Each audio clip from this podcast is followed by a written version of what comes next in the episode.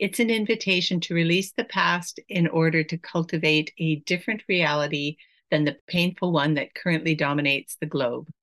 You are listening to Climate of Joy, the podcast where we talk about climate change and consciousness in light of what quantum science is telling us about reality and the dramatic opportunity for healing that the climate emergency offers. I'm Christine Penner-Polly, a self described climate crone who is a Canadian mom of two, three if you count Jemmy, my little Frenchy Spaniel cross.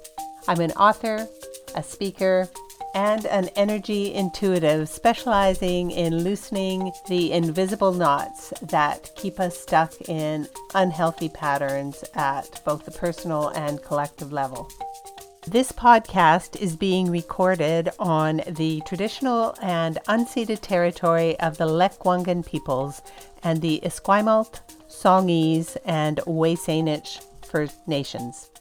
Recognition and respect for these people's past, present, and future presence and caretaking of this land is essential to reconciliation.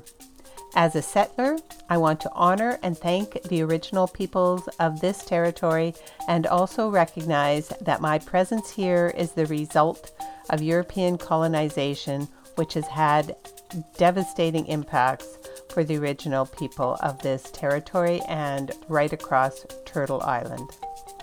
I especially want to note that because this is being posted on September 30th, here in Canada, September 30th is the National Day for Truth and Reconciliation. It's a day that honors those children who never returned home and all survivors of residential schools, as well as their families and communities. It's been a while since I posted uh, a podcast on climate of joy, but there's been so much going on on the climate front.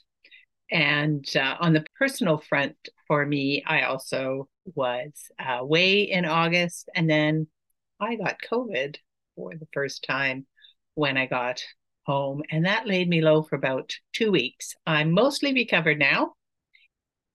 So there's been a lot going on on the climate front, as I mentioned.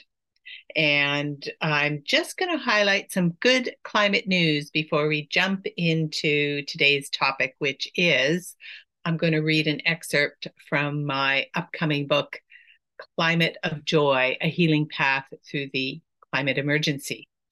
But let's talk about some good climate news. So, a day long climate ambition summit just wrapped up. It was hosted by the UN Secretary General Antonio Guterres. And basically, it's the final two month stretch before the COP28 climate negotiations in Dubai. And that's going to be focused on phasing out fossil fuels, tripling renewable energy production, and hopefully delivering climate finance to developing countries. So, to quote Antonio Guterres, the move from fossil fuels to renewables is happening, but we are decades behind. We must make up time lost to foot dragging, arm twisting, and the naked greed of entrenched interests raking in billions from fossil fuels.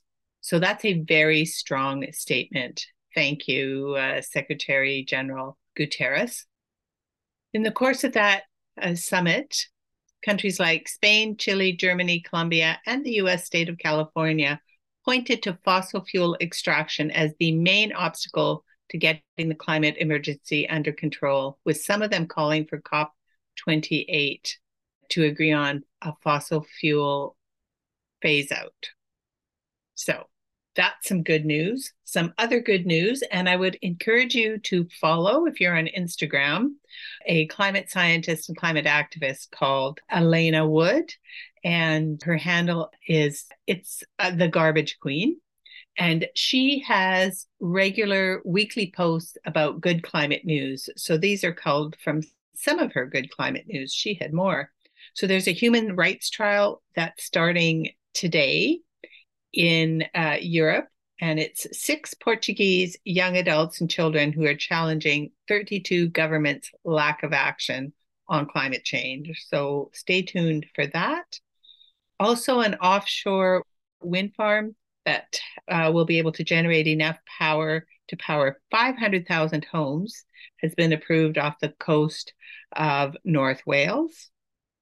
And like I said, follow her for more good climate news. And now we're going to jump into today's topic, which is Climate of Joy, a healing path through the climate emergency.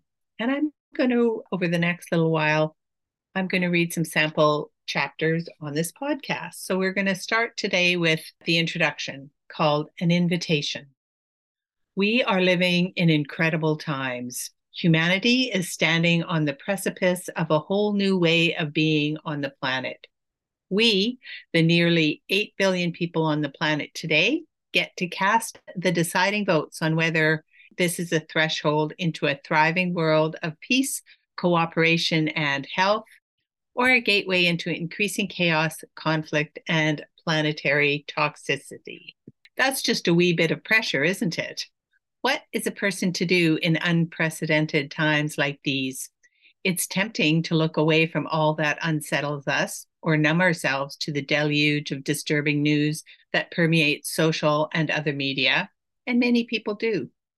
You may be one of the courageous souls who can't avert your eyes or your heart, but who still struggles to make sense of and live coherently in a world gone mad.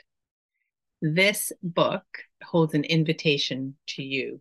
The invitation that Climate of Joy extends is a call to join me and others on the frontier where environmental disaster and quantum consciousness meet. It's an invitation to release the past in order to cultivate a different reality than the painful one that currently dominates the globe. Because the findings of quantum physics suggest that we have the power to do just that. The same system of thinking which has brought us to the brink of global disaster has taught us not to trust our sixth sense, as intuition is often called, it is only our five senses, we are told, that can give us information about the world. Quantum physics, however, is telling us that what we see and touch isn't all there is to reality. It suggests that the world of the five senses is the superficial surface of things. In the quantum world, we are not solid matter, we are vibrating energy. And consciousness, our consciousness, has an impact on reality. Human consciousness over millennia has created the world we are experiencing with its chaos and dysfunction. Climate of Joy offers tools to shift not only our own consciousness, but to heal the web of pain and trauma of the past that has ensnared our positive future. My dearest hope is that you will take up this invitation, not because it is easy or comfortable, but because deep in your soul, you know that is what you came to this planet to do. And that is a conclusion of that chapter. The next chapter I'm going to post is uh, going to be Earth Calling from, again, Climate of Joy, a healing path through the climate emergency. That's a wrap for this episode. Thank you so much for listening.